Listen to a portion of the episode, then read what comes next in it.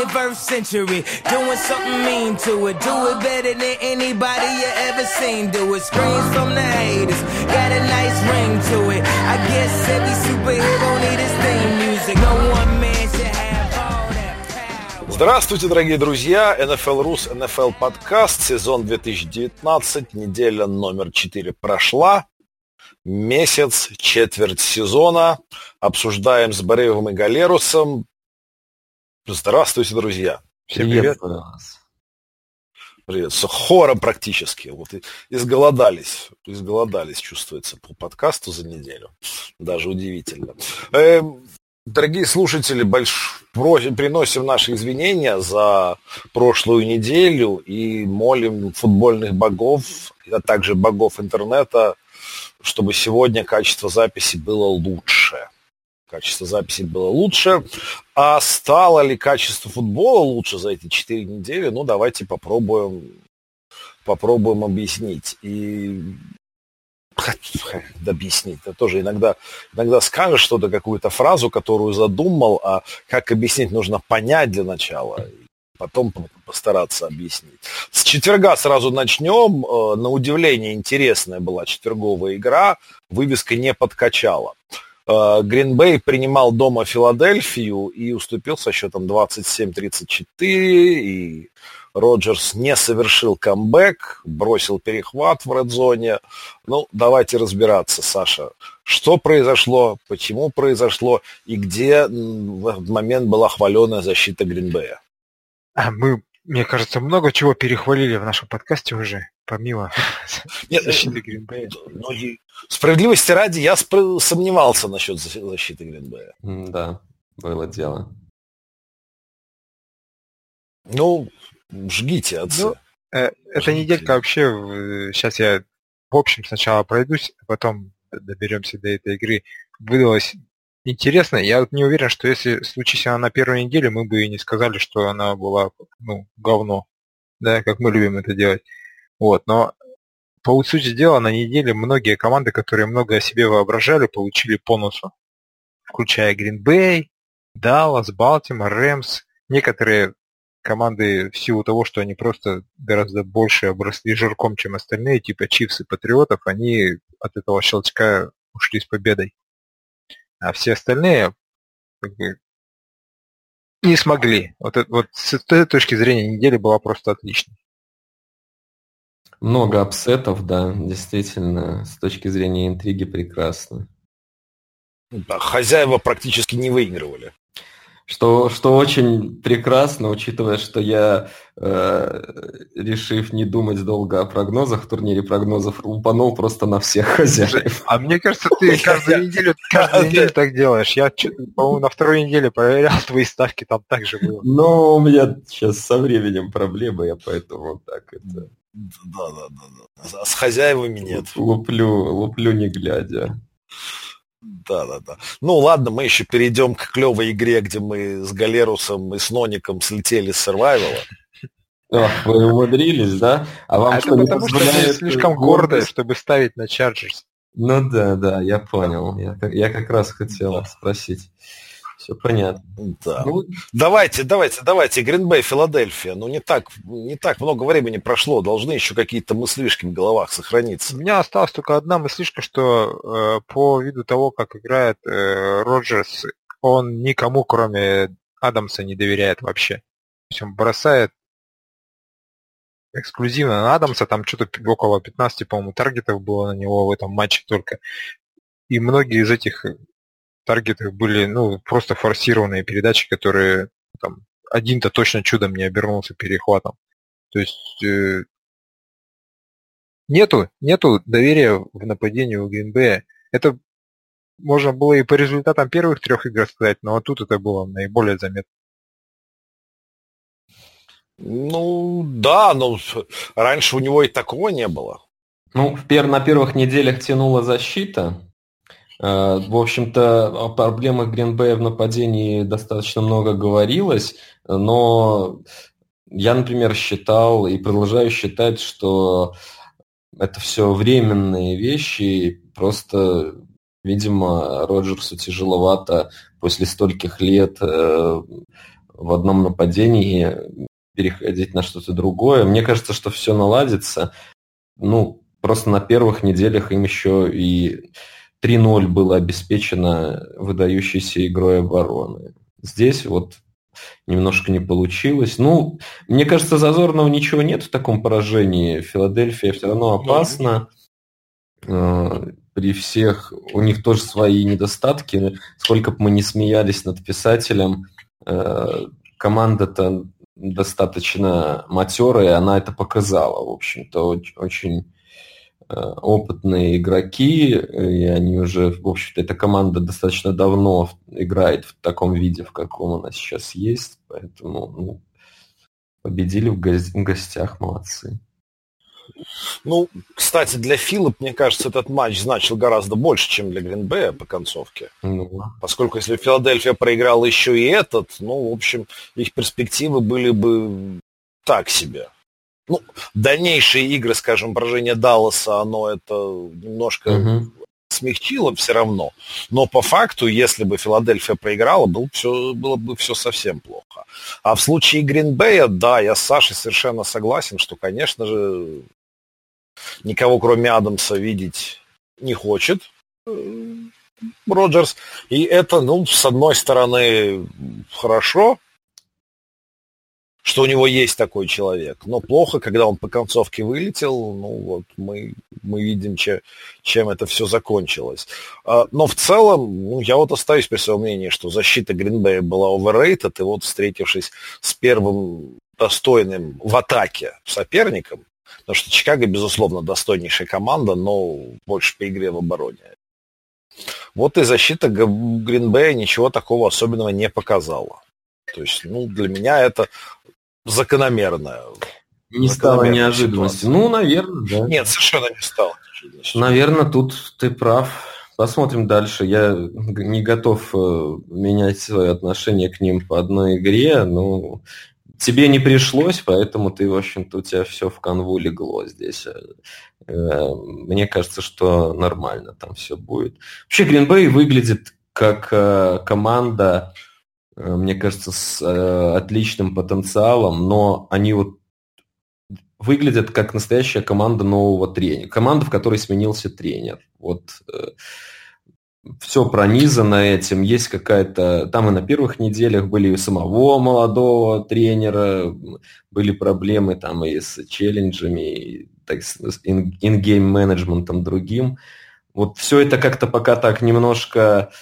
неуверенно, может быть, сыровато, но мне кажется, что они все равно будут большой силой УНФК. Особенно учитывая, что там нет сейчас гегемона очевидного. Рэмс, наверное, грохнулись с этой позиции очень смачно на этой неделе. Так что для Грин-Бей сезон только начинается, и много хорошего впереди, мне кажется. Ну, да. Ну, кстати, интересно, что мы все время пару лет уже говорили о том, что NFC сильнее AFC. Угу. Вот сегодня, когда мы записываем 30 сентября 2019 года, я бы так не сказал. Ну, я бы сказал так. Если брать Чифс и Патриотс, то они в потенциальную встречу в плей-офф друг с другом поменяли бы на любую команду NFC, не задумываясь просто. Не задумываясь, абсолютно, да, совершенно. Как дома, так и в гостях.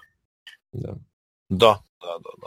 Я согласен. На данный момент я в NFC, вот, ну, на сегодня, опять же. Сегодня я не вижу ни одной команды близкой по уровню. Ну, пока только за исключением этих двух команд AFC и в подменке не годится NFC. По остатку. Там только Чарджи сможет что-то такое. Все верно. Топ-хэви или более высокий средний уровень здесь. Ну, да, ну это справедливо. Это справедливо. Там есть с потенциалом команды все равно. В AFC Кливы те же, там Балтимор, я думаю, еще рано списывать со счетов. Ну вот давайте, раз уж упомянули, давайте про Кливленд Балтимор поговорим. Вот тут я предполагал неделю назад, что моя поддержка Балтимора это может быть поцелуем смерти. Вот на этой неделе так и произошло. Балтимор выглядел паршиво, прям скажем. Да, не лучшим образом. Я этот матч видел, как раз было интересно. Ну, матч-то достаточно ключевой, и, в общем-то, в раскладе сил в AFC не только в этом сезоне, но и, может быть, это первая глава долгого соперничества Ламара и Мейфилда.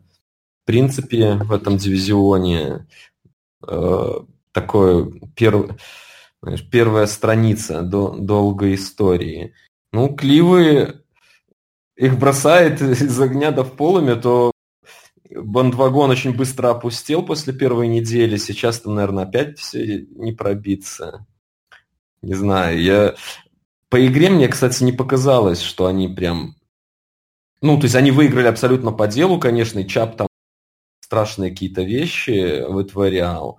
Но проблемы, которые были у Кливов в начале сезона, Pass Protection, никуда не ушли. И пока это не изменится, всерьез по-настоящему их воспринимать будет сложно. Да, но мне кажется, что, в принципе, эту игру в одно лицо Чап выиграл. Ну, защита Кливленда очень помогала также. Не будем забывать, там, если отбросить... Я согласен, так это и ожидалось, скажем. От защиты Кливленда ожидали гораздо большего, именно защита не показывала себя. Причем удивительно, что у них два стартовых корнера не играли. Да. Гаррет почти ничего не сделал, а Балтимор не смог никак противопоставить ничего этому. Хотя говорили, что вот суперпассовый Ламар, два стартовых корнера, причем они играли оба на топ-уровне, Уорд с Гриди Уильямсом. Может, Ламар иди так... Вот в том-то и дело, что мы столько всего переоценили. Может, мы переоценили все-таки как раз по Майами и Аризоне способность пасовать Ламар? Это справедливо. Это справедливый вопрос. После 4 недель этот вопрос опять кажется актуальным.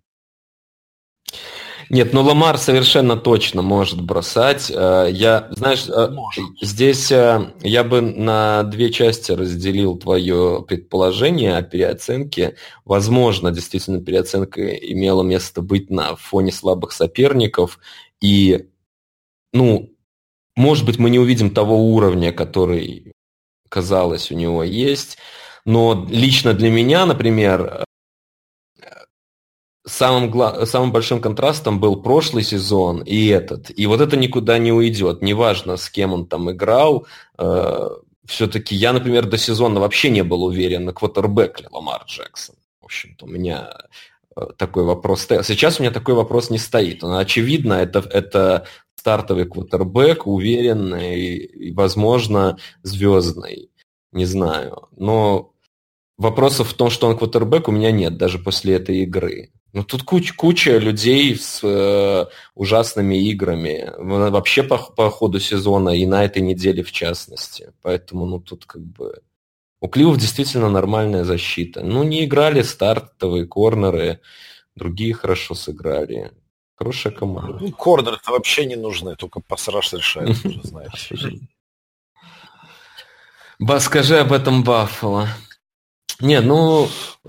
В общем, я не думаю, что тут нам надо... Лучше давайте каких-то оценок более нейтральных в отношении Ламара придерживаться. Рано его не свергать. Регресс к среднему. Регресс к среднему. Да, на это я готов. Но все равно от Балтимора мы вправе ожидать большего. Ну, наверное, опять же, Ник, это все, знаешь, мы сами реагируем на эти матчи, потом убиваемся. Зачем мы так реагировали, обмануться? Зачем мы так реагировали на 2 недели, чтобы так жестоко разочароваться на 4-й? Ну вот подумай, отбрось себя на месяц назад и до сезона, когда вот на всем этом хайпе Кливленда, если бы тебе сказали, что они... отбросим счет, там не была игра была более равная, чем этот счет. Если бы тебе сказали, что Кливленд выиграл Балтимора в гостях, чтоб ты удивился, нет, выиграли. Я бы, конечно, удивился, потому что я как раз хайп Кливленда не покупал. Ну, значит, к тебе это, наверное... Да, и в этом смысле эта игра как раз-таки, она вот для меня, она мне показывает, что, да, вот такая игра Кливленда, это такая как бы игра Кливленда, такая игра Кливленда, это вот что называется ожидаемые мощности. Именно это хайпажоры ожидали перед началом сезона. Ну да, это круто выглядит, ничего не скажу. Ну вот, да, они этого ожидали. Вот, собственно, с точки зрения ожиданий предсезонных, ничего удивительного в этом результате нет. Да. Но я бы, если бы мне предсезонки сказали, тоже бы не удивился, что Кливленд выиграл, потому что Балтимор-то, ладно, они там скачок пытаются сделать в нападении с учетом того, что у Ламара там открылся третий глаз пассера. А в защите-то они потеряли очень много топовых игроков. Саншу, Уэдл, Мозли. То есть они вот там они пока не могут собраться. Рэй Льюис карьеру закончил. Не, ну, насчет Эрла Томаса, вы его, кстати, обсуждали, я посмотрел, он выглядит потолстевшим. Я не знаю, может быть, это форма Балтимора так сказывается. Мне всегда казалось, что их игроки выглядят больше, чем есть. Это правда. В этом что... Да. И вот он прямо сейчас... Я сегодня пересматривал, сейчас как раз перед подкастом смотрел этот матч и обратил внимание, что такой выглядит... Дородный пышкой такой, да. Ну, это и по игре видно. Слушай, раньше, когда пиковый Томас, он от бровки к бровке бегал, он успевал на каждый матч, на каждый мяч. Да. Но я помню, что про Football Focus там была статья лет там 5, наверное, назад, когда они объясняли, почему у него больше всех мистеклов. Это потому, что он просто успевает туда, где обычные сейфти не успевают. У них бы не было ничего. А он успевает помешать игроку, делает мистекл, на его заваливает там свой же позже. То есть он все равно положительно влияет на розыгрыш. Сейчас этого нет, он вообще не успевает никуда. Ну, послушайте, но надо понимать, что он все-таки восстанавливался после травмы и, ну... Логично, что форму он не мог поддерживать в том же виде, что и молодым, здоровым. Это... То есть это все понятные вещи, но обидно на это смотреть. Эта скидка работает, да, один из моих любимейших прям игроков в секондаре всех времен, но хотелось бы, чтобы это получше было. Не знаю, если говорить о том, может ли он вернуться, здесь для меня тревожный звоночек, то, что его в принципе отпустили из Сиэтла. И мне казалось, что... Нет, это как раз не тревожно. Мне казалось, вот мое ощущение по всему легиону, который строил эту династию, было всегда такое, что он там настолько, душа и сердце этой команды настолько важен, что его просто не отпустят до упора, пока вот он сможет топовый уровень давать. Он захотел денег, хотел их тоже, видимо, не просто так тогда же он бастовал, если я не ошибаюсь. В общем, там как-то он просил. Ему контракт не давали, хотя, ну, у них была возможность. Что там, они же так всех разогнали. Они, в принципе, могли себе его позволить, мне кажется. Я... не знаю, что у них с потолком, но учитывая, что сейчас у всех хватает на все денег, мне кажется, даже вопрос такого не стоял. Но, тем не менее, отпустили. Может быть, они уже видели признаки регресса там у себя внутри. Ну, наверное, так. Наверное, так. Но все равно жалко. Это правда, это и мой один из любимых игроков. Так что я Сашину грусть разделяю. Окей. Да. Так, вкратце, по смешным матчам, Атланту хороним. Тут их ничего уже не спасет, мне кажется. Это, наверное, самый главный кандидат на первое увольнение сезона. Ну, это единственная команда, которая разочаровывает, и у нее нет нормального оправдания. В общем, да. Вот... скажем, не единственное, но предполагалось, что они будут бороться за плей-офф, а сейчас же очевидно, что бороться-то они будут за пик в топ-10. Да. То есть о плей-офф там не говорим. Теннесси каждую, с Теннесси непонятно. Одна неделя зиг, это классик, другая неделя заг. Это классическая Теннесси, да. Что самое интересное, Мариота на данный момент единственный квотербэк без потерь в лиге. Этим он всегда славился. Сцикливая игра, и Мариота — это прям его коронка. Он же там очень долго не бросал перехватов что-то в красной зоне. Я помню, были какие-то такие у него вечные... рекорды осторожности. Да. Да. Интересная игра была по-своему, хотя и мало смотрибельная в Хьюстоне, где Тексанс проиграли Каролине. Кэм признался, что у него Лис Франк, который... а мы еще думали, а что это он не бегает? Который он скрывал от всех. Который открывал, да. Ну, в общем, для тех, кто не в курсе, Лис Франк — это такая травма, от которой, в общем, еще 100 лет назад ногу ампутировали. Ну, сейчас, слава богу, медицина. Да, медицина, слава богу, она на другом уровне, но, тем не менее, просто о том, насколько это плохая травма. Ну, и он уже заявил, что не будет форсировать восстановление, будет только абсолютно здоровым, что правильно, наверное. Нет, это просто к тому, что мы неделю назад говорили о том, что Кэма уже можно на живодерню или нет. Ну, наверное, давайте дадим ему шансы ногу полечить. Ну, Кэм без бега – это просто деньги на ветер, поэтому надо, чтобы он вылечился, но смог снова бегать, там будет видно. Ну, потому что это ж, я не знаю, может, согласитесь со мной или нет, но, по-моему, это прикольно, когда здоровый Кэм играет. Ну, для лиги это хорошо, да, в целом-то. Больше хороших игроков. Он игрок-то хороший в любом случае. Удивительно, да. И он такой один. Говорит, что это прикольно, когда бегунок кого-то бегает. Ну, ладно, подожди. Кэм все-таки не просто бегунок. Да нет, но от этого все равно не уйти. Тут упираться бегункам. Махомс ваш бегает, блин, как это. Все бегают. Я терпеть не могу Махомса. Сейчас все квотербеки бегают. Ник, если ты терпеть его не можешь, запасайся терпением. А что же я... Нет, что я могу сделать? Я его терпеть не могу, но это же мне не останавливает от признавать того, насколько он крут. Ну, нет, я его вспомнил потому, что сейчас хейтить бегающих квотербеков — это уже как против ветра ссать просто. Ну, слушай, Роджерс тоже бегает. Ну, о чем и речь. Это тогда он казался, типа, вот, мы смотрите, он распасовщик, но еще бегает, а сейчас это, абсолютная норма любого новичка практически. Ну, в общем, да. Та лига в эту сторону развернулась. Саша, расскажи, Кайл Аллен, прости, Ник, я твой любимец, ты у нас специалист по Кайлу Аллену, как там, нормально? Я просто не видел этой игры. Я специалист по Кайлу Аллену? Слушай, потерял 3 мячика человек в покете. На фамблах. Ну, ты знаешь, это happens even with the best of us. Ну, да. То есть у них было, у Хьюстона было 3 фамбла, и они умудрились слить дома. Да. Каролине с бэкапом. Это, конечно... Хьюстон... Слушай, если ты в Хьюстоне там такой сумасшедший координатор нападения, что он заказывает поперечный пас от ресивера, они достойны были слить. Не смотрел, слушай, как Андрю Хопкинс бросал поперек всего поля длинные пасы, его перехватили.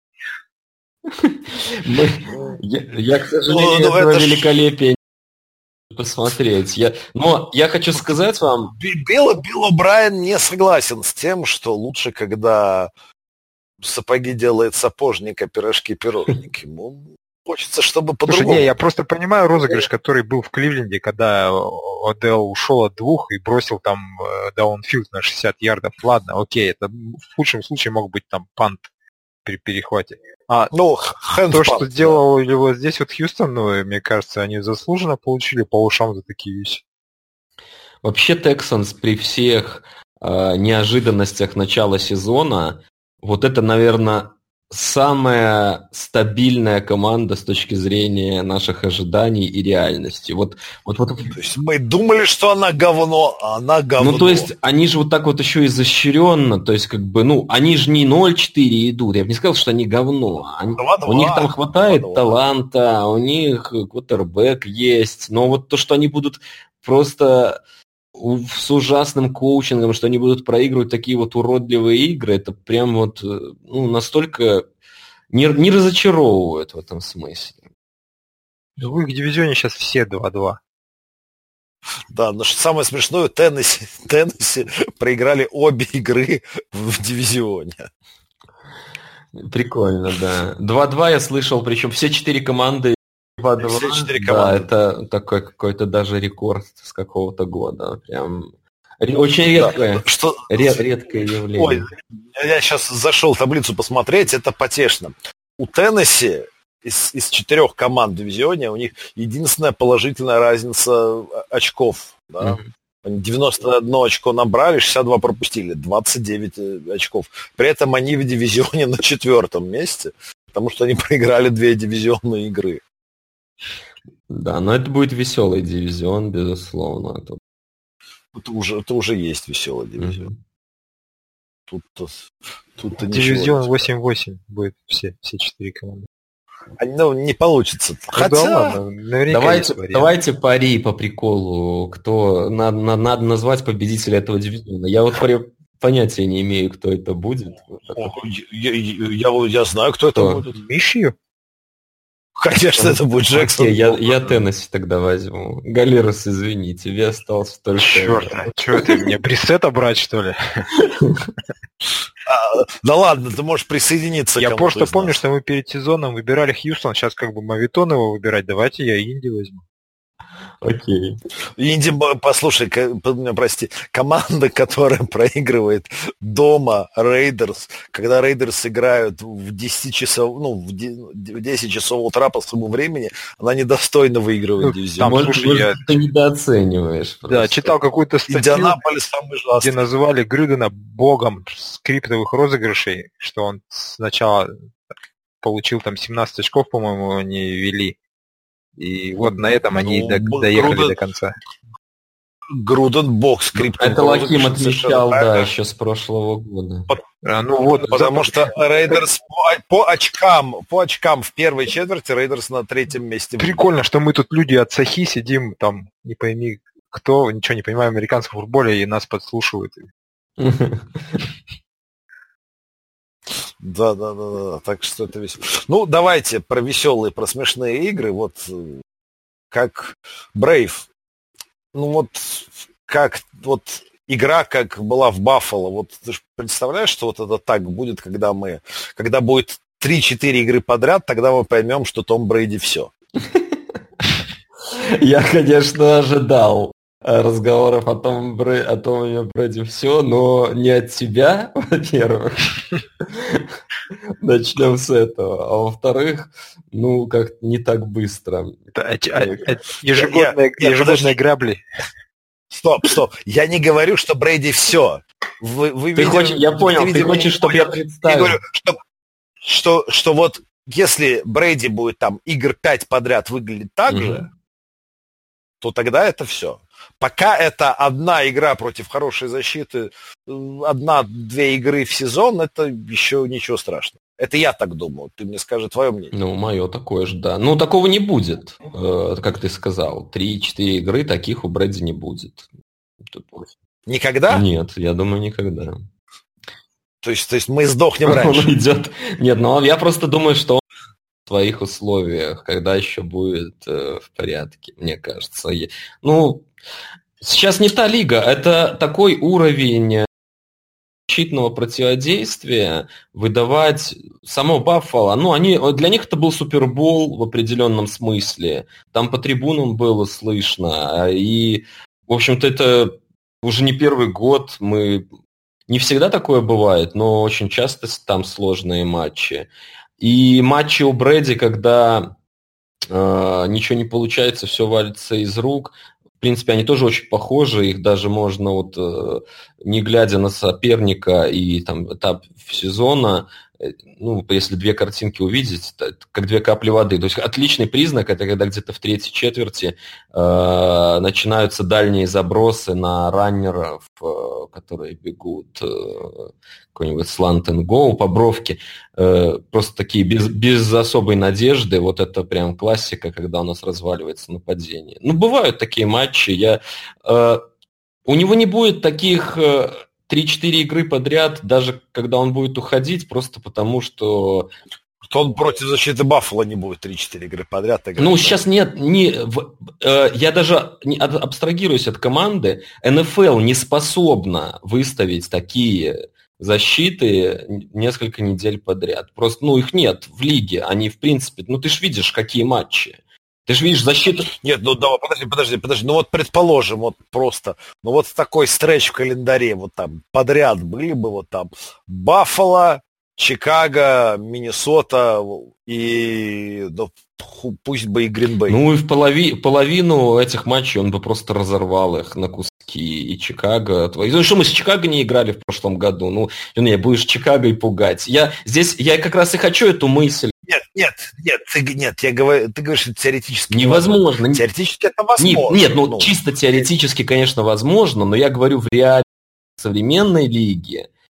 Здесь дело даже, ты услышь меня, не в персоналиях, не в том, как играл там, не в том, какая защита убил, в принципе. Они сыграли очень хорошо, понимаешь? А именно сыграть на таком уровне, ну, то есть вероятность, что будет серия из, да не безотносительно соперника, серия из таких перформансов, ну, это просто, я не знаю, это, знаешь, как в лотерею выиграть. Ну, сейчас нет такой защиты в футболе. У Рэмс прекрасная защита, они пускают 60 очков от Винстона. Ну, что, ну, это одна из лучших защит лиги. Ну, как бы, да нет, какие 3-4... Подожди, до этого мы еще дойдем. Да. Саша, ты что думаешь по этому поводу? По поводу Брэди?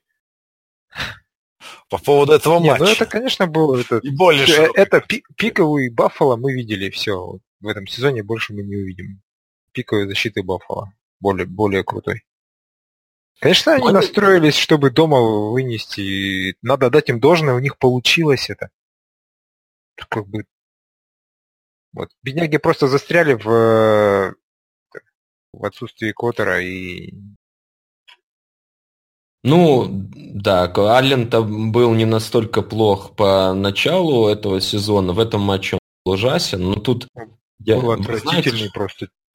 Вы знаете, что я думаю? Ну, тут, как выяснилось, что и у Патриотс хороший. Ну, на мой взгляд, у нас... Кто бы мог подумать? Ну, я вам говорил еще до начала сезона, что это будет просто топ-3 защита, возможно, топовая защита в лиге. Поэтому тут сильно... Я не думаю, что это прям пик Баффало, и они лучше ничего не покажут. Они себя показали командой очень жесткой, очень обученный, и Макдермот все-таки у меня, ну, мнение о нем как было 2 сезона назад. У него проблема только с оценкой, может быть, выбором, развитием квотербека. Нужно просто этот этап пройти. С точки зрения... Понимаешь, что тренеров, у которых хорошая оценка по развитию квотербеков, их там в лиге человека 4. В том-то и дело. Поэтому на этом фоне... ну, просто они просто выглядят компетентной командой, и это, в принципе, очень приятно. Без особого... То есть они ребилд-то совсем недавно свой начали, можно сказать. И им не обламывался Халил Мак, просто с неба не падал на них, потому что у кого-то была прихоть его слить. Подожди, у них были все шансы. Ну, я не думаю, что против этого оффера Чикаго в другую конфу у кого-то были какие-то шансы в AFC. Я в этом сильно сомневаюсь. Ну, ладно, это, конечно, мы не можем знать этого. Но суть в том, что они очень тихо построили очень приличную команду. Они сейчас действительно, по сути, в квотербеке находятся от того, чтобы спокойно на плей-офф претендовать. Я думаю, что они и так будут претендовать на плей-офф, и вот как ты говоришь, что нужно давать скидку, и вернее, наоборот, совершенно не опираться на то, кто был соперником Пэтс. Мне кажется, что в случае Баффало и в случае игры Аллена нужно как раз-таки давать скидку на то, что они играли против совершенно топовой защиты Пэтс. Ну, на первых... И это тоже каждую неделю с ней происходить не будет. Абсолютно верно. Тем более он вроде бы не так плохо смотрелся в начале сезона, посмотрим еще. Но в этом матче, конечно, совсем. Он бросал, нельзя так не дорожить мячом. Ему как раз чуть-чуть осторожности не помешает. Слишком рискованно. Много на себя берет, конечно. Слишком поверил в свою руку. Ну, говорили, да. Что у него рука пушка, он все перехваты не добросил добрых там 10 ярдов. Ну, да нет, да пушка это вообще такое, знаешь. Ну просто лучше, когда ты бросаешь далеко, лучше перебрось туда, чтобы тебя не подрезали на маршруте. У него все переходы такие были. Насчет пушки я просто как раз-таки этот бросок Бекхэма, у меня эта мысль в голову пришла. Ну понятно, он там с разбегу там размахнулся, разудалился как смог, но он просто спокойно перекинул полполя вообще, не квотербэк даже. То есть, знаешь, так сила сама по себе – это фигня. Точность надо, чтобы с ней шла. Поэтому сильно бросить любой может в НФЛ. Абсолютно точно. Это правда. Это правда. Игра в Детройте, Канзас. В общем, на мой взгляд, при всем при этом довольно чудом отскочил от Детройта с 34-30, и пришлось в концовке даже кое-какие геройства управлять. При этом там был очень интересный момент. 4 драйва подряд с фамблами, туда-сюда, в одну сторону. И был еще интереснейший возврат фамбла, когда Детройт стучался в редзону, в общем-то, в эндзону Чифс, потерял мяч, и судьи не свистнули. А судьи не будут сейчас свистеть. Да, нет, самое интересное, что это именно та судейская бригада, которая похоронила Новый Орлеан, это те же люди.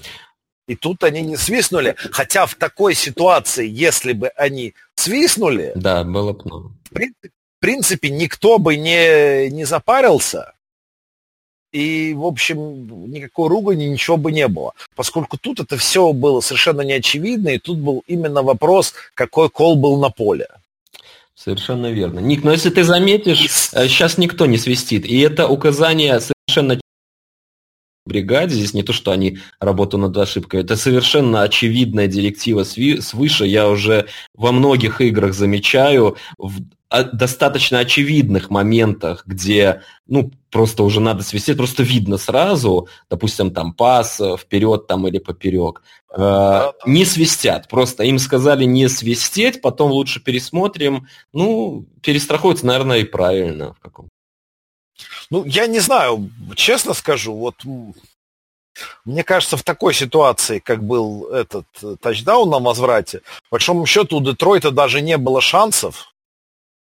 Таким, каким регбейным образом они мяч Канзас оттуда достал. Да. То есть, и это в таком виде, как это было в этом матче, оно мне тоже не нравится. Абсолютно точно. То есть, я с тобой полностью согласен. Я считаю, что это тачдаун, и я думаю, что здесь сейчас пойдет обратная волна от коучей, они же это тоже все видят, и будет особый акцент на том, что надо все-таки доигрывать до конца. Потом кто-нибудь получит травму в таком моменте, когда уже, в общем-то, должен был быть мертвый мяч. И лига будет опять назад тюнить. Это такое, знаешь, волнами. Но то, что судьи специально не свистят эти моменты, это просто совершенно очевидно. Я уже в куче матчей замечал, обращал внимание. И в нашем матче с Баффало был момент такой тоже. Нет, я в принципе согласен, но мне просто кажется, что вот в такой ситуации, как тут вот это все развивалось, что, не выглядело, очень сложно было отменить это фамблом, но мне кажется, что по духу это все-таки, не совсем фамбл был, и не заслуживало такое владение Канзаса вот этого 100-ярдового возврата. Я тут не соглашусь. Там, смотри, в этой сутолоке, в которой оказались игроки Детройта, там буквально в 2 метрах судья стоял. Он прям в эту точку смотрел. Он знал, что там происходит, что мяч выпал у игрока, пока он не коснулся газона. То есть, возможно, кстати, мы их перехваливаем, этих судей. Может, они и свистнули бы, если бы этот конкретный судья не был в этой точке. Просто пересмотрите, там как раз ровно в этом месте. Я видел судья помешал Голодею затеклить чувачка, который он, по сути, скрин ему поставил. Это поэтому тоже. Этого судью я прекрасно... Там шансов уже никаких не было. Да, там уже все. После того, как он выбежал из зачета... Судьи лишили Детройт в данной там, потому ситуации, что 8 человек из 11 Детройта, они просто уже думали, что розыгрыш закончился и готовы были встать и уйти уже. Ну да, здесь... Ну, они большая часть их лежала тоже. Ник, я с тобой по этому моменту полностью согласен. Для меня этот тачдаун с душком, но тут игроки Детройта могут винить только себя, с другой стороны. И... Что они не выиграли эту игру, потому что все шансы у них были. Да, и в том числе и в этом моменте. Я вот тоже с этим опять не соглашусь. Ладно, там Канзасу подарили вот этот тачдаун, но Детройту подарили еще один тачдаун в конце. Там все было баш на баш. То есть даже... Нет, я согласен. Я же не говорю, что Детройт проиграл из-за этого тачдауна. Это совершенно вне зависимости от результата. Это была вот самая, мне кажется, событийная игра вообще на неделе. Там чего только не было. Игра была офигенная. Мне она очень понравилась, несмотря на то, что там, может, ошибок было многовато, но сам матч был, мне кажется, фантастический. Да, особенно этот сумасшедший латерал от Келси на Маккоя. Да, это было очень круто. Это было очень круто. Ну, это канзасовщина типичная. Меня этот момент как раз... Не, ну это раз в год происходит, мне кажется. Ну, ладно. Вы просто любите... Нет, ну это типичная канзасовщина, да. Но я скажу так, что меня в данной ситуации не Канзас удивило Детройт. Да, безусловно. Я не думал, что они на полном серьезе, на равных до последней секунды будут с этим Канзасом биться и, в общем, могли победить. Абсолютно могли. Они точно не были хуже, учитывая обстоятельства в игре, что они хорошо начали, потом у них вот стали там что-то не получаться, где-то там вот этот возврат. Они стали проигрывать, то, как они вернулись, потом и все-таки забрали лидерство, меня это очень впечатлило. Вообще, у меня только хорошее, могу сказать, о Детройте, я в восторге был от их игры. В первой половине это был Махомс, первой половины нашей с ними игры в финале конфы, когда он перебрасывал постоянно. Вот эта фишка у Махомса, если у него не идет, хорошо, сразу это легко понять, он начинает перебрасывать. И ты не понимаешь, то ли это тебе просто повезло, или твоя защита хорошо играла, или просто повезло, что он... ты уже привык, что он может на 40 ярдов бросить прямо в руки, а здесь вот перебрасывал. Потому что было давление и прикрытие хорошее. Детройт вообще красавчики, очень круто сыграли. В конце все-таки сказалось то, что нельзя так много оставлять времени таким мастерам. Это правда. Это правда. Либо нужно было себе оставить, побольше пропустив. Это тоже вариант. Но мы же знаем, что защитный тренер практически никогда, если это не Беличик, не сделает такого. Потому что защитный тренер всегда будет верить в свою защиту. Совершенно верно. И там Шон Пейтон, к примеру, то есть Орлеан мог бы пропустить такое. Но тем более эта защита действительно здорово. Там было несколько раз-то и короткое поле. В принципе, Канзасу они не дали развернуться. Если посмотреть статистику Махомса, 24 из 42 – это крайне нетипичная игра для него. Крайне нетипичная. Прикинь, что с таким вот показателями, когда он даже, наверное, точно в худшей половине своих игр провел, и они все равно выиграли, и все равно не набрали 30 там очков. Это долбанный чит какой-то. Машина очень... 27 атакой, да, набрали. РПО с Махомсом, это, конечно... читерская тема абсолютная, она там настроена идеально. В очередной раз в этой поймал себя на мысли, что при всем его великолепии, которое видно даже в тех бросках, где он перебрасывает, вот эта легкость никуда не делась, бесит просто, как он бросает мяч. Это слишком легко, просто бесит. Но как будто он в Мэддоне на другом уровне. Да, но при всем этом поймал себя на мысли очередной раз, как же много у них розыгрышей, где не надо быть Махомсом, где просто вот эти кроссинги в первой половине, все, что у них получалось, это если проходили вот эти ридовские маршруты, когда там тайтенд ловит, у него в 20 метрах просто никого, Ну, то есть, такие... Очень много комбинаций. Там Энди Рид, конечно, делает... Ну, просто половину статы Махомсу набирает он сам. В этом смысле, конечно, у них идеальное сочетание. Там, где нужно забожить, он божит. Там, где не может, там есть хорошие плеи. Да. Так есть. Ну, крутая игра, это радостно. Но самое смешное в этом матче на пресс-конференции произошло. Да? Я не в курсе, нет, интересно. Я тоже не в курсе. Ну, Энди Рид на пресс-конференции сказал, что не все картины Моцарта были одинаково великолепны, но это не мешает быть им проданным за $1 миллион.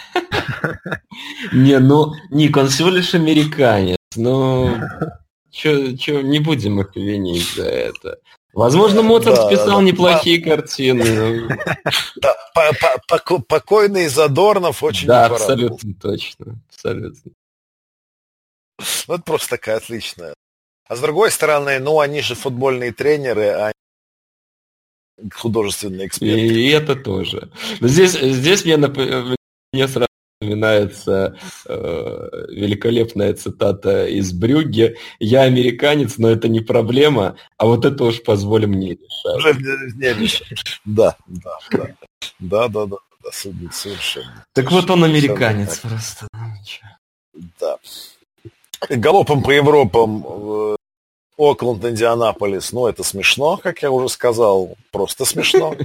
Кроме того, что действительно Груден в очередной раз показал, что он все-таки что-то понимает, и дома за столом он работает хорошо. Ну, не зря столько кемпов с квотербэками молодыми провел. Ну и да, кем... да. То есть там ко всему остальному вопросу, а вот к тому, что человек готовится... Нет, Груден умеет в атаку, это совершенно понятно. Да, ему каких-то... Может быть...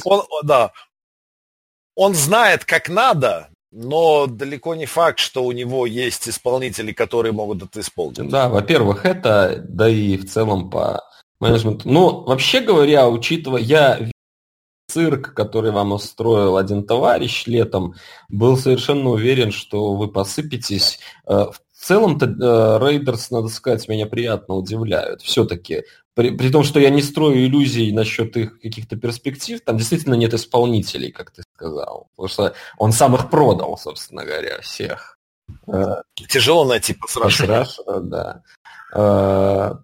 И принимающего, видишь, теперь это приходится неадекватно понимать. Ну, справедливости ради, там, в общем, и без Купера-то все. Нет, Окленд, в принципе, молодцы, пока не знаю. Они все-таки вышли из этой ситуации достаточно достойным, на мой взгляд. Есть и похуже команды сейчас в лиге. Да, полно. Саша, есть что сказать по этому? Окленду? Нет. Да по Индианаполису. Они обыграли ту команду, за которую мне придется болеть в Южном дивизионе, к сожалению. Сочувствую. Дальше. Чарджерс обыграли Майами 30-10, хотя Майами впервые в этом сезоне сделали первый тачдаун и вели со счетом 10-7. Это, конечно, выглядело потешно поначалу, но в конечном итоге все-таки разница очень серьезная, несмотря на то, что у Чарджерс половина атаки в матче играли бэкапы. Mm-hmm. Да. Giants, Вашингтон. Ну, уверенная победа Giants, а Вашингтон танкует, и в отличие от Майами они это не планировали делать. Да, это худший, наверное, худший вариант. Танкинга незапланированный. Да. То есть, в общем, никакого утешения в этом нет. Дэнни Даймс, чем продолжает. Но он накидал перехватов, но в целом-то выглядит не ужасно. Потому что не с кем было играть в Вашингтоне. Там уже от безысходности младший брат комментатора меняет квотеров неподготовленно. Да. Прекрасно.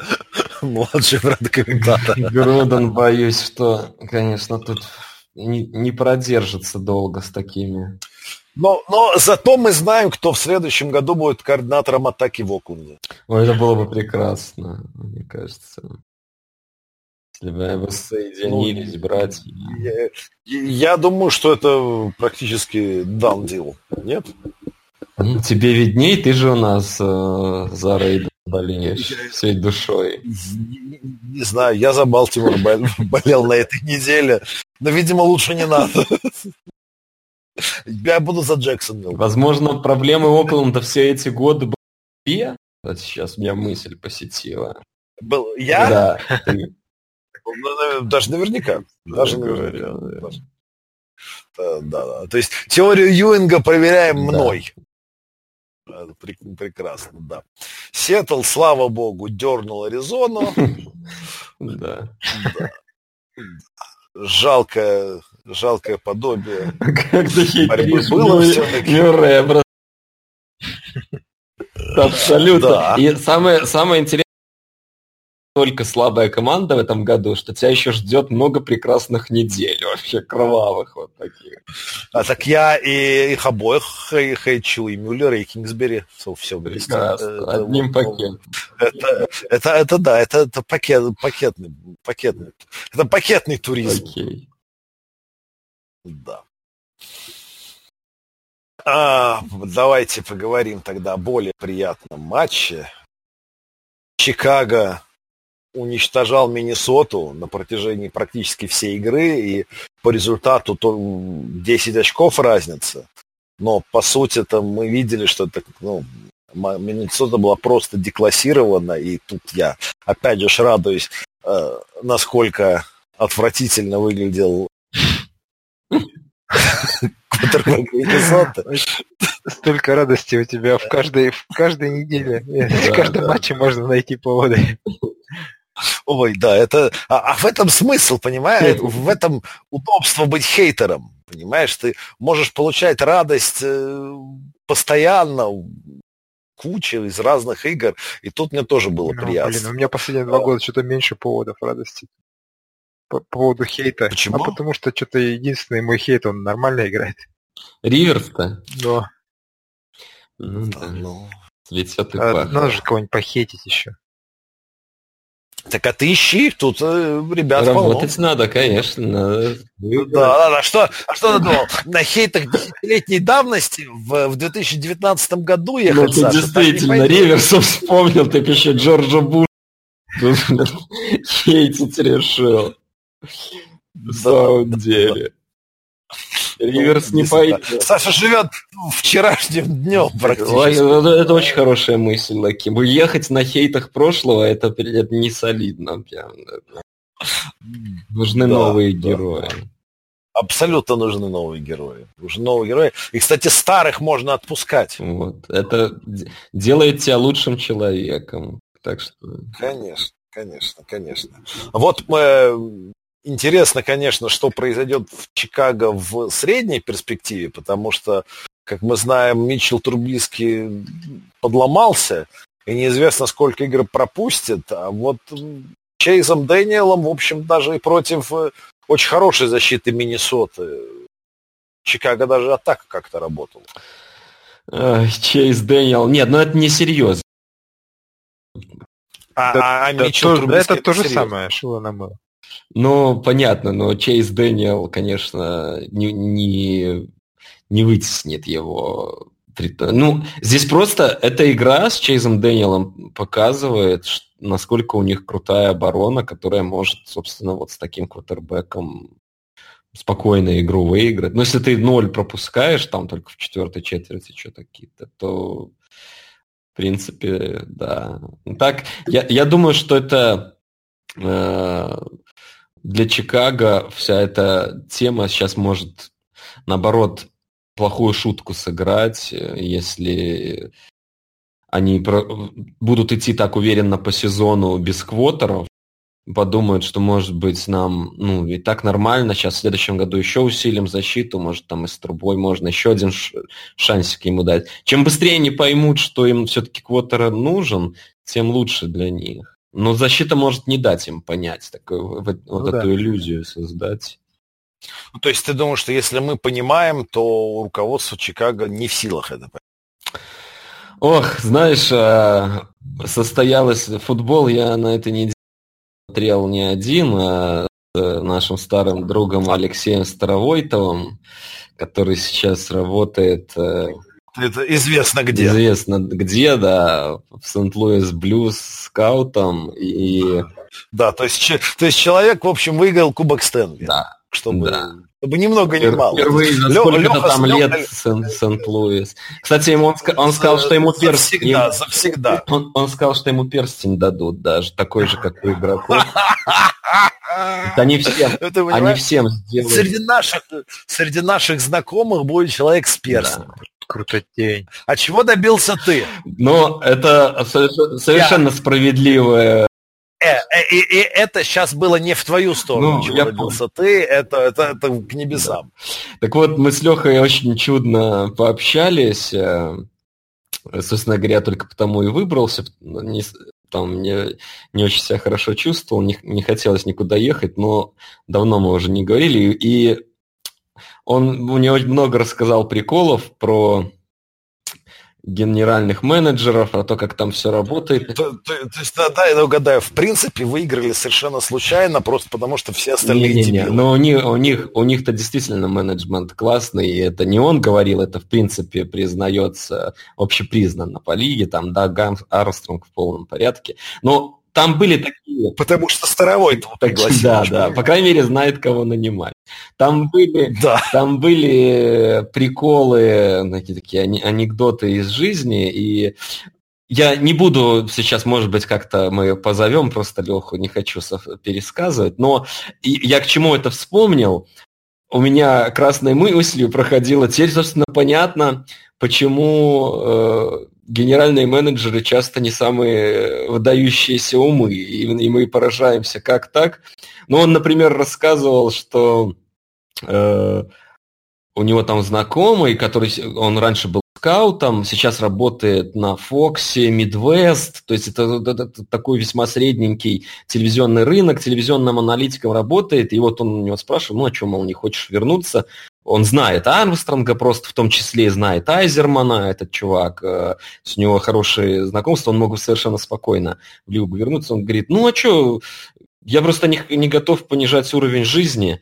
После комментатора на каком-то региональном Фоксе идти... То есть им там, оказывается, и платят еще не так много. Не все же, как Груден, могут себе 100 миллионов на 10 лет. Другим платят поменьше, поэтому самые выдающиеся умы идут в какие-то другие виды жизнедеятельности. А там уже кто останется по знакомству. Там по небратству. Я не думаю, что это про генеральных менеджеров. У них-то зарплата наверняка нормальная. А вот, конечно, в скаутской службе, да, конечно. Но там шла речь даже о помощнике. Ну, не как раз зашел у нас разговор, что там на самом-то деле не такая большая конкуренция за эту работу, которая вроде как таких очень мало позиций в мире, это всего там 32 команды, но кто-то там сват, брат, кого-то знал, с кем-то пил, и вот так вот люди получают работу. Так что все... Ну, это как везде. Вся эта долгая история была к тому, что к твоему вопросу, что ты думаешь, мы понимаем, а они... Но я не знаю, кто что понимает. Кто на что учился? Я могу процитировать только классика «Короля блондинов», его легендарную фразу «Я понимаю, почему Джон Груден отдал Халила Мака». Просто так. Вот как бы... Потому что мог. Мне кажется, здесь, да. Это как общий диагноз такой. Но Чикаго, да, впечатляет их оборона. Очень впечатляет. Тут, кстати, на прошлой неделе Груден сказал, что вот, ну, хотя бы он встретился с Антонио Брауном, а с Халилом Маком он так и не встретился, но у Грудена будет возможность встретиться с Халилом Маком не далее, как в следующем воскресенье в Лондоне. Прекрасно. И, кстати, в этом смысле тоже вот, ну, удивительная история, потому что сегодня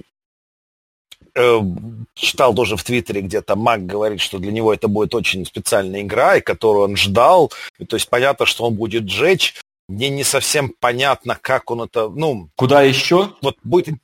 Нет, куда еще, это с одной стороны, с другой стороны, совершенно точно, что у них очень близкие отношения с Каром. Ну... Вот они, близкие друзья, несмотря ни на что. А табачок, и во всей... бросить, что делать? Ну да. Я говорю, мне в этом как раз интересно посмотреть, как это... Вот, именно это то взаимодействие, на которое мне будет интересно посмотреть. Понятно, что там секи будут, как это все будет происходить. Ну и все-таки, на самом деле, ему обижаться... Он так хотел в Окленде остаться. Его же хорошо трейданули, он...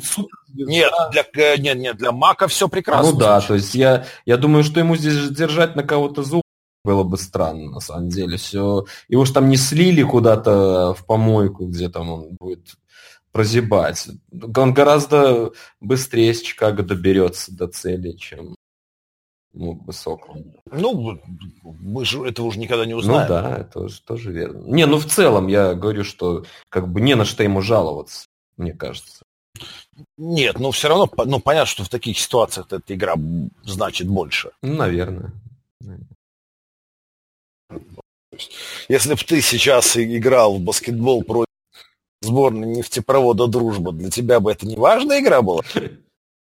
Важнейшая в жизни, да, ты прав. Вот видишь. Так что вот это, да, большое дело. Ну, давайте о любимых наших... поговорим. Приятная игра. Денвер принимал дома Джексонвилл. После этой игры Денвер идет 0-4. И, как вы знаете, для меня это всегда приятно. Да. Но, помимо этого... Поэтому я не понимаю, почему ты хейтишь Махомса, он тебе дважды в год Денвер обыгрывает. Подожди, я не хейчу Махомса, он мне просто не нравится. Ты все перепутал. Черт, я уже в ваших хейтах. Да. Нет. Так, хейчу я Казинса и Кайлера Мюррея. А мне казалось, все этот список гораздо длиннее. Это мы, если сейчас так про квотербэков. Там есть легкая неприязнь, просто неприязнь. Сильная неприязнь. 50 оттенков хейта. 50 оттенков хейта, да. 50 оттенков хейта, все верно. Вот. Но самое-то главное, это как Джексонвилл обыграл Денвер. И Форнет 225 ярдов. Он с ума сошел. Что это было вообще? Форнета я таким видел только когда... Никогда. Нет, на самом деле была... когда я почему-то решил, что надо мне болеть, посмотреть студенческий футбол, попытаться себя заставить. А для этого надо за кого-то болеть, совершенно понятно. Не можешь просто так. И как раз показывали LSU и Фурнет. Я думал, какой классный лось. Давай, буду за них болеть. Продлилось это все пару матчей, наверное, потом все. Долго. Ну, ладно. Ну, вот... В НФЛ он так, наверное, не играл еще, как в этот раз. Это потому, что у него Миншью не было в качестве квотербека. Класс. Тут очевидный апгрейд на квотербеке, конечно, не поспоришь. Ну что, я не видел. Ник, ты расскажи, ты у нас Миншью вечер, пожалуйста, что там с Миншью, что, как игра проходила. Я, к сожалению, не видел этот матч ни минуты. Миншью гений. Я не знаю, понимаешь, он такой же гений, то есть вот мы знаем, что Моцарт, как выяснилось, писал картины, так и я уверен, если, когда Миншью решит писать картины, они тоже будут продаваться за много лет. Они тоже будут гениальны, Они, в отличие от Моцарта, все картины Миншью будут великолепны. Нет, выиграть в Денвере, на самом деле, даже в таком, как в этом году, и выиграть с камбэком, это, в общем-то, я удивлен. Результат меня удивил. К сожалению, комментировать, потому что ничего не видел, но удивлен. Посмотри хотя бы хайлайты, потому что Мишу там местами выдавал Роджерс вообще конкретно. Абсолютно. Что, серьезно? Саша не даст соврать. Меньшую иногда делает такие вещи, которые, просто вау. Заинтриговали. Тебе придется посмотреть. Придется, да. Нет, но если он тот, за кого себе дает, кого... Еще будет масса поводов у меня, наверное. Ты понимаешь, а это даже не важно. Это даже не важно, потому что, ну вот, англицизм я скажу... Let's just enjoy the ride. Абсолютно, да, я тоже хотел сказать. Это, возможно, это все сломается через неделю, через две. Можно получать удовольствие, пока оно есть. Здесь я с вами согласен. Это вспоминается Фитц прошлогодний. В принципе, все понимали, к чему это все в итоге приведет. Но это было круто, пока это было. Самое прикольное, я тоже вспомнил про Фитца, потому что в какой-то момент в конце игры комментатор орал «Миншью Мэджик», и я сразу вспомнил этот Миншью Мэджик прошлогодний. Вот один в один. Все так, прекрасно, как ты говоришь. Нет, но я только за радость. Чем больше радость, я вижу, какие счастливыми вас делает этот усатый парень. Ну, что, я только за. Вот. Миншью, это, ты понимаешь, это, ну, это как молодой Чак Норрис. Возможно, что это реинкарнация Чака Норриса. Очень может быть. Ну, посмотрим. Интересно. Я хайлайты посмотреть обещаю. Да. Это очень круто. Запрыгивай в бандвагон, это дорогого чего не скажешь. Вот из чего бандвагона люди начинают немножко спрыгивать, это из бандвагона Рэмс. Ух. И я вопрошал в начале нашего подкаста, где же крутая защита Грин-Бея? Угу. А вот тут вопрос, где же крутая защита там, Рэмс? С лучшим игроком мира. С лучшим игроком мира, который получает Тампа Джеймиса Уинстона, такое количество очков. Понятно, что Гофф играл не лучшим образом, несмотря на 500... Не, он играл ужасно. Он ярдов ужасно. Это ты его пощадил не лучшим образом. Самые бесполезные 500 ярдов. Да, в истории футбола. Гофф играл как полное днище, и это вот это как раз, а не перформанс защиты, мне кажется, должно начинать уже беспокоить там, опять, на том конце. Это все, что есть сказать по этому матчу? Да нет, но я просто тебя перебил, я думал, ты что-то... Нет, это я подводил как раз. Не, ну, этот матч я тоже видел, и, как я уже сказал, Гофф начинает... Ну, он, конечно, не вызывает вопросы как стартер и все такое. Это, понятно, неудачно быть у всех. Но, учитывая, что уже со следующего года он будет самым высокооплачиваемым игроком лиги, и контракт там, ну, очень внушительный, изначально ведь были вопросы... к тому, что если вот у вас Маквей такой гений, если у вас нападение эксклюзивно построено на плей-экшене, на том, чтобы так вот найти это нужное сочетание выноса и паса, если вы платите бегущему при этом огромные топовые деньги в лиге, нужен ли вам квотербэк 105 контракта? В принципе, к таланту которого есть вопросы, ведь они были на момент подписания, согласитесь. То есть это же не то, что там вот у тебя уже все круто, но обломился. Ну, понятно, что ты ему дашь, сколько он попросит, и все на этом закончится. Но по Гоффу-то вопросы были, достоин ли он быть в топе самых высокооплачиваемых квотеров. Вы не помните такого? Да как можно не помнить? Конечно, помню. И сейчас это, мне кажется, может уже в Супербоуле Беличик показал, как много игр просто в последнее время стало появляться, когда буксует вынос, а Герли там непонятно с середины прошлого года, что там у него как. Все равно он не на том уровне играет, на котором играл год назад. В этом матче он вообще 5 выносов все сделал. Понятно, что они получили по башке. Ну, они там, да, быстро очень стали уступать. Ну, 68 попыток паса. В любом случае, тот скрипт игровой, на который Маквей, наверное, рассчитывал. И это еще без овертайма. Это третий результат в истории. Да, это... Причем, это вот сколько там говорят системный квотербэк, но это же самый системный из всех системных квотербэков. Да, там. Вот если ты приводил аналогию, что у Махомса там с Ридом 50-50 они по ярдам, да, Рид половину делает Махомсу, тут-то 80/20 все, наверное. Маклей придумывает ярдов Гоффу. Да, и как раз в этом смысле, что если у тебя такое нападение, по сути, туда хочешь ставь. Ну, это тоже мы не можем проверить. Такое слишком умозрительное заключение. Но пока подтверждается в том смысле, что когда у них не идет по скрипту, когда плей-экшен нельзя играть каждую вторую комбинацию. В принципе, это не так, для этого много условий нужно. Мало. Потому что, знаешь, много же говорилось о том, что вот гениальное нападение Рэмс в прошлом году. Что тут такого? Почему все не играют плей-экшен? Это же так, ну, такой чит-код. Но надо понимать, что должно очень много сложиться, обстоятельств. У тебя должна быть мощная защита, которая позволит всегда в счете вести.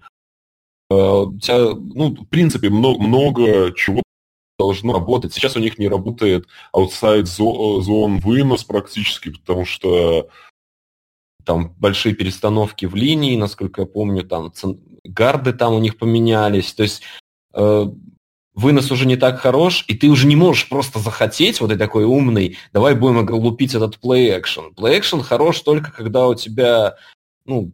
Когда есть малейший шанс, что в него поверят. Совершенно верно. А когда план не работает, я не помню Гоффа игр, чтобы он прям вытаскивал что-то вот на себе. Посмотрим. Мне кажется, сейчас... Ну, эта игра была прекрасной иллюстрацией, вот да. Замечательная, великая фраза философа Майка Тайсона о том, что у каждого есть план, пока он не получил по морде. Вот 0.21 в первой четверти, ну вот тебе и есть. Все планы уходят. Ну, здесь, конечно, в этом матче тоже Гоффа можно сколько угодно говорить, но они все-таки проиграли не 17-20, а 40, мать его, 55. 95 очков было набрано в игре. Это как бы... Вопросы здесь в первую очередь, наверное, к Вейду Филлипсу. Но, тем не менее, Гофф был отвратителен, несмотря на 517. Плохо играл. Ничего. Ну, они, конечно, должны выходить в плей-офф все равно, но такой звонок неприятный. Да нет, ну я убежден, что они выйдут, что это... Ну, они уже точно, можно говорить, вот без всякого оверреактинга, совершенно точно, что такого доминирования, которое было в прошлом году, нет в помине у Рэмс. Потому что в прошлом году на этом этапе сезона это была однозначно лучшая команда NFC, и дальше это только укреплялось. Ну, ты понимаешь, кина стало больше тоже. Тоже верно, абсолютно. Меня-то это все очень радует. Я как бы здесь только за, чтобы немного Маквея приземлили на землю. Да ну, вам-то без разницы. Тебя больше волновать должен Рид и Маквей. Ну, они меня и волнуют, да. Да. Я бы даже сказал, что тебя должны волновать только Рид и Махомс. Да. Ну, в общем-то, так и есть. а не все остальное. Поедем в Новый Орлеан, где удивительным образом Сейнтс обыграли Даллас Cowboys со счетом 12-10. Причем, что интересно, Орлеан все свои очки набрал филдголами, без тачдаунов. И тут для меня удивительнее всего не 12 очков Нового Орлеана, а 10 очков Далласа. Ну, удивительно, потому что ты ожидал, вот тебя убедила защита в том сезоне или что? В каком смысле удивить? Ну, я думал, что что Даллас все-таки победит и очков наберет побольше. Ну, да, то есть понятно, что у Нового Орлеана защита не бездарная, но все равно думала, что Даллас наберет больше 10. Да, все начало сезона же говорилось о том, что вот, смотрите, там, Прескоту точно отвалят кучу бабла, потому что он просто божит. А тут закрыли граунд-гейм, и все. Все встало. То есть там же Зика намертво прикрыли, но там, по-моему, меньше 2 ярдов. Да, Сейнс это может, когда на вынос ориентируется. Ну вот здесь они, да, сделали ставку очень удачно. В общем-то, предложили Прескотту себя обыграть и выдержали очень достойно. Но у них классная защита, действительно. Я с тобой согласен, Ник, что я здесь, конечно, не ожидал такого результата, но сказать, что я шокирован, тоже не могу. То есть у Сейнтс действительно там... Интересно, как все поменялось, да? Потому что, если вспомнить Сейнтс года 4-5 назад... Да, и скажешь... Отсутствие защитника класса. Да. То есть, если тебе сказали, что у тебя посреди сезона вылетел Бриз, все, да, у меня худшая команда лиги. Там было бы примерно так. Это и Индианаполис после травмы Пейтона. Да. Что-то такое. Там были годы, где они просто плохо играли, а где прям исторически плохо играла защита Сейнтс, перестроились, там есть плеймейки, Латимор великолепен, Джордан, все, звезды играют, и в целом... Кстати, Джордан был участником этих ужасных защит. Был, играл-то он всегда хорошо. Просто один пасрашер, ничего, ты же знаешь, что пасрашер есть. Да, это понятно. Ясно. Есть что еще добавить? В целом, две недели подряд Пейтон делает прикольные геймпланы для Тедди. Без, по сути дела, бросков даунфилд. Потихонечку бросает там короткоярдовые всякие штуки. Вот. Что будет, когда им понадобится атаковать? Вот это, тогда мы посмотрим, что будет с этими Сейнтс. Пока, мне кажется, рановато еще.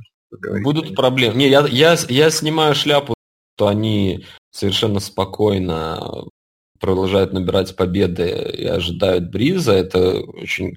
Представьте то, какую уверенность это вселяет в их болельщиков. Не, это круто. Да, просто, понимаешь, они без Бриза обыграли Сиэтл и Даллас. Да. То есть они не Майами. Совершенно верно. Обыграли сильных соперников. Да, причем Сиэтл на выезде. Так что это достижение в любом случае. Пейтон молодец. У меня как раз, если помните, быстро без Бриза. На прошлой жали скринами. Здесь Майкл Томасу. Там 9 приемов. То есть не сказать, что это один и тот же план. Как Саня правильно отметил, все это... осторожно, чтобы замаскировать Бриджуотера, очень странно было бы сейчас спорить с результатами. Действительно, две сильных команды, топовых команды NFC, в общем-то, выиграны. Да. Что, тогда с этим мы закончили. Вот, опять же, мы просили наших патронов. Земной поклон вам, друзья, за то, что покровительствуете нашему подкасту и нашему сайту. Так вот, мы просили наших патронов присылать вопросы, но по-прежнему вопросы присылают только один Айкорвет, за что им большое спасибо. И вот сегодняшний вопрос. В AFC мы наблюдаем двух гегемонов – Канзас-Сити и Новую Англию. Концептуально побеждать Новую Англию необходимо через M2M, давление через центр, максимально длинными дравами своего нападения. Как бороться с Канзасом и какая команда в НФЛ наиболее приспособлена к игре с Чифс? Вот отвечает Александр Дольч. Это идеальный вопрос после этой недели, когда Детройт, в общем-то, показал, как это доделать. Калька этого была в прошлом году в финале АФК, когда Патриотс играли с Чифс. И там, опять же, когда со стороны защиты подходят люди к вопросу, всегда же это склоняется к тому, чтобы задать такой вопрос, а что бы сделал Беличик? Как бы он убрал, кого бы он убрал? Вот и тут вопрос, кого убрать в составе Чифс лучше? Келси или Хила, допустим? Если бы он был здоров, он был, в том случае вопрос был бы такой. И с моей точки зрения лучше убрать Келси. Потому что человек, который принимает такие средние рауты, он более предрасположен к тому, чтобы продлять драйвы. А бомбы, которые кидают на Хила, они в случае, если ты постоянно оказываешь давление на квотера, они не всегда проходят, что мы видели по матчу с Детройтом, например, когда Махомс стал перебрасывать людей. Да, интересная мысль. Не уверен, правда, что с ней согласен был бы Беличик, потому что он, мне кажется, как раз делал приоритетом то, чтобы Хилл нас не изнасиловал во второй игре. Ну, там просто в первой было... Мы же с ними играли в регулярке, там были проблемы с Хиллом. Но вообще, может быть, ты прав. Здесь, знаешь, с точки зрения матчапов, Детройт действительно на нас был похож в том смысле... Они поставили Колмана, который сейчас корнер из Сиэтла к ним пришел, совершенно фантастический матч провел, и вообще, насколько я знаю, у него очень хороший сезон, классное подписание для Детройта. Он играл с Эмми, и остальных вот этих бенгунков, они быстрых ресов Канзаса, они закрыли, ну, просто не давали за счет сейфти далекие забросы делать. Ну, а там уже, знаешь, расчет на то, что где-то перебросит, где-то, ну... То есть с точки зрения защиты останавливать ты можешь сдерживать как-то, и тут выбирать там Келси или Хилла, я не знаю, что лучше. Это, мне кажется, зависит еще от того, что у тебя есть в распоряжении по персоналу и вообще. Но немаловажно ведь, что нужно еще и в атаке показать. И здесь как раз и слабость Канзаса в том, что они не могут останавливать вынос, как не могли в прошлом году, так и не могут до сих пор. И если вы посмотрите последний драйв Детройта, вот Айкорвет, отвечая на твой вопрос, как бороться с Чифс, я тебе советую просто посмотреть последний драйв Детройта на выносных плеях, как они сминали линию. Ну, ты просто посмотришь и сам все поймешь. Я был очень впечатлен. У Канзаса очень легкая защита. И если онлайн в порядке, играют хорошо, как они играли здесь у Детройта, но они просто давили. Там были плеи, где по 2-3 человека просто уходили. Настолько проминалась линия. Это, в принципе, в НФЛ не часто бывает, чтобы так продавливали. Потому что там все ребята крепкие. Но... Эта слабость Канзаса никуда не делась. И меня как раз, как болельщика Патриотов, напрягает не то, что у Брэди плохо играет, а то, что мы не можем вынос завести никак с начала сезона, потому что он-то будет необходим против Канзаса. И, ну, должно проходить. Сейчас они говорят, там хотят Рэмзи еще купить защиту. В общем, у них защита слабая сторона. Я не уверен, по-моему, как им помочь. Вроде же Фила покупает Рэмзи. Ну, вот видите, Фила... Диего, нет? Там... Сан-Диего уже никого купить не может. Там, ну, это я так, слово. Были просто слухи и про Чифс. Я не знаю, кто его купит в итоге и купит ли кто-нибудь. Там просто эти слухи появились не на пустом месте. Защита у них по-прежнему не сильнейшая отнюдь сторона. И шансы будут с ними. Остановить их атаку... Ну, ты можешь просто скрестить пальцы и надеяться, все равно они наберут что-то. Не представляю идеальный геймплан против них, просто не представляю. Но игра-то состоит с двух сторон мяча, и есть еще спецкоманды, так что... Есть. Ну, есть еще и Энди Рид, и его решение по тайм-менеджменту. Совершенно верно. Алексей, наш Старовойтов, как раз... А кто там? У них Энди Рид еще? А, ну тогда не беспокойся. Вот так вот он, такое он мне напутствие дал по контрасту на сезон. Ну вот видишь. Святой человек. Ну что, друзья, есть еще что добавить? Будем ли мы вспоминать про... кучу лейт-хитов, всяких убийственных... Да, я думаю, что оно не имеет смысла. Ну, обсуждались много, да, у нас на... По поводу... Ватербэк... Я, конечно, могу Хомером здесь прослыть, но мне кажется, там с Алленом скорее несчастный случай был. Не бил его... Да, конечно. Джонс. Именно поэтому я не хочу это обсуждать, потому что это, ну, вот... Не хочу вот это все слушать. Ну, ладно. А ты видел момент-то? Безусловно. И что, считаешь, что он шлемом атаковал? Шлем? Я считаю, что ты эджекшн должен быть вообще без вопросов. Ну, ладно. Это ровно так же, как в четверг. Затекленного уже игрока... Да брось ты, в четверг там просто человеку пулю в голову всадили с разбега. Да, и человека не выгнали, не дисквалифицировали, ничего. Не, ну, для меня сравнивать этот момент с моментом травмы Аллена, это просто... Ну, можем дальше не спорить, потому что мы видели, очевидно, одно и то же, но увидели совершенно разное просто. Ну. Да. А дисквалифицировали до конца сезона все равно Борфикта. Единственного, который сделал, пусть очень грязный тэкл, но до свистка. Ну, Борфикта же дисквалифицировали не за этот тэкл. Но, нет, ситуация в том, что Борфикт единственный из этих трех товарищей сделал хит до свистка. Остальные двое делали хиты после свистка. Его единственного удалили, и его единственного дисквалифицировали.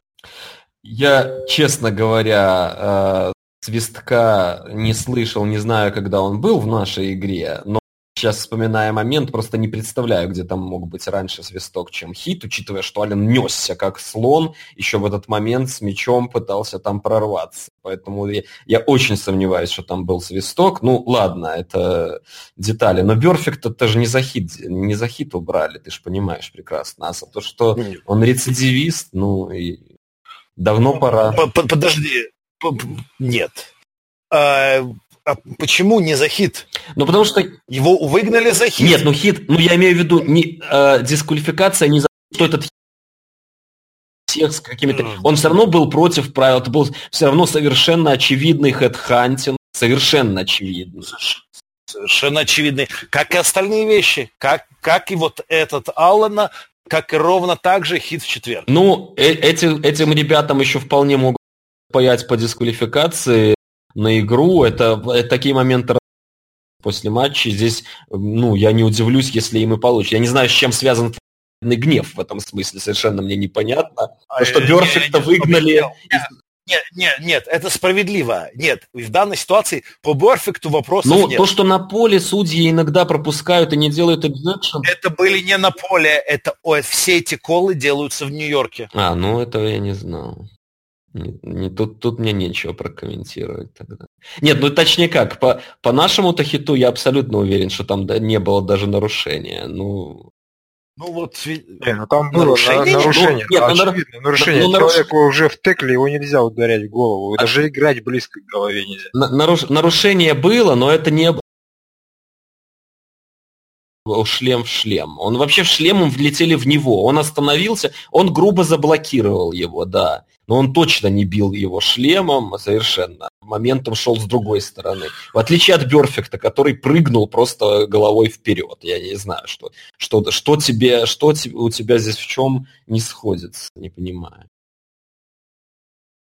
И по Филадельфии вопрос. Нет, в Филадельфии там вообще это просто убийство. Там это без вариантов, конечно. Абсолютный хедхантинг. Да, что вот за это еще хуже, чем у Бёрфикта было. Хуже, безусловно. Опять же, по Бёрфикту вопросов нет никаких. Ну и все, и ради. Вопрос по инконсистенции. По инконсистенции? Она уже красная линия через всю неделю идет, мы там в чатике обсуждали все это время. И эта инконсистенция продолжится еще долго, потому что судьи подписали там долгие контракты с НФЛ. Да, лет. И причем там не будет, насколько я понял, там нету в договоре у них фулл-тайм судей все еще. Но они отказались от этого. Они отказались от этого, да. Как я понял, они все-таки пытались, они же нанимали фулл-тайм, не все бригады целиком, но частично, то есть они, видимо, как-то это проанализировали, не знаю, как это происходит, но суть в том, что здесь не то, что они решили не делать, и передумали. Так что, наверное, какие-то мотивы... Удивительно то, что просто люди, которые сидят в Нью-Йорке, они все равно принимают неодинаковые решения на похожие моменты. Это действительно странно, и в этом смысле, мне кажется, судьям на поле вся эта ситуация, ну, не то что на руку, она просто должна в наших глазах немножко им дать послаблеть. То есть если уж не могут, мы-то всегда плакали, что ну сделайте вы посадите наверх ребят, пускай смотрят и нормально все на повторах оценивают. Ну, что тут тогда требовать от ребят на поле, у которых столько событий перед глазами, если не могут договориться даже судьи. Ну, блин, мы сейчас не договорились с Лакимом и с тобой по поводу хита в нашей игре. А им надо договориться за 10 секунд, за 30. Ну вот. Послушай, они делают это не 30 секунд, во-первых, а во-вторых, может быть, если бы всей нашей работой было обслуживать эти моменты и принимать решения, может быть, нам было бы проще про это договориться. Это может быть. А может быть, что есть задачи без очевидных решений. Такие задачи в мире бывают, и в сфере деятельности они есть. Так что я не уверен в том, что сейчас говорю, но есть мысль. Это нормально, это нормально. Есть мысль, что, возможно, судейство уже на пике и так. Того, что не компьютер может выдавить из человека, которому надо судить, такое действие, как футбольный матч. Даже не шахматы, где все достаточно просто в плане судьбы. Конечно, тут не шахматы, тут думать. В плане трактовки, я имею в виду, ситуации. Там конь не пойдет другой буквы. А здесь, Ну да. Игры следующей недели. На самом деле есть несколько интересных вывесок. Прежде всего, четверговая игра. Сиэтл будет принимать Рэмс. Довольно интересно. Нет, там всегда жарище. Это как бы традиционно. Там всегда жарище. Дивизионная игра. Дальше из интересных игр. Вывеска прекрасная. Вот качество игры не уверен. Стиллерс будут принимать Рейвенс. Саш, что думаешь? Что там думать. Это игра когда-то, которую все ждали, а сейчас там даже включать не стоит. Ну вот, да. Во второй волне будет увлекательная игра в Далласе, где ковбои будут принимать Пэкерс. Это да, американская классика. И Monday Night в кои-то веке будет интересный, потому что 49ers будут принимать Браунс. Ой-ой-ой, Джимми против Мейфилда. Прекрасно. Вывеска. Да. Вообще, если это все, что ты смог выжать из этой недели, перспектива, конечно, безрадостная. Нет, но там прекрасные такие остальные игры, как, например, Redskins Patriots. Да. Я надеюсь, Хаскинс будет стартовать, чтобы набор квотеров упадал. Да. Нет, ладно, вот вам может понравиться игра в Теннесси, где Титаны будут принимать Биллс. Посмотрим, да. Есть. Да, замечательная игра в Цинциннати, где Бенгалс будут принимать Кардиналс. Битва бездарности в Хьюстоне, где Тексанс играет с Атлантой. Битва бездарности. Твоя вывеска уже стоит этой игры, собственно говоря. Да. Дальше. В Новом Орлеане Эйнс будут принимать Тампу и безумного Джеймиса Уинстона. Посмотрим, сколько очков Тампа наберет против защиты Сейнс. Да, Винстон. Иглс будут играть против Джетс. Мы поняли мысль. Мысль ясна. Да. Одними матчей. Не надо. Да. Что, тогда предлагаю прощаться и до встречи через неделю. Пока-пока. Спасибо, пацаны. Пока.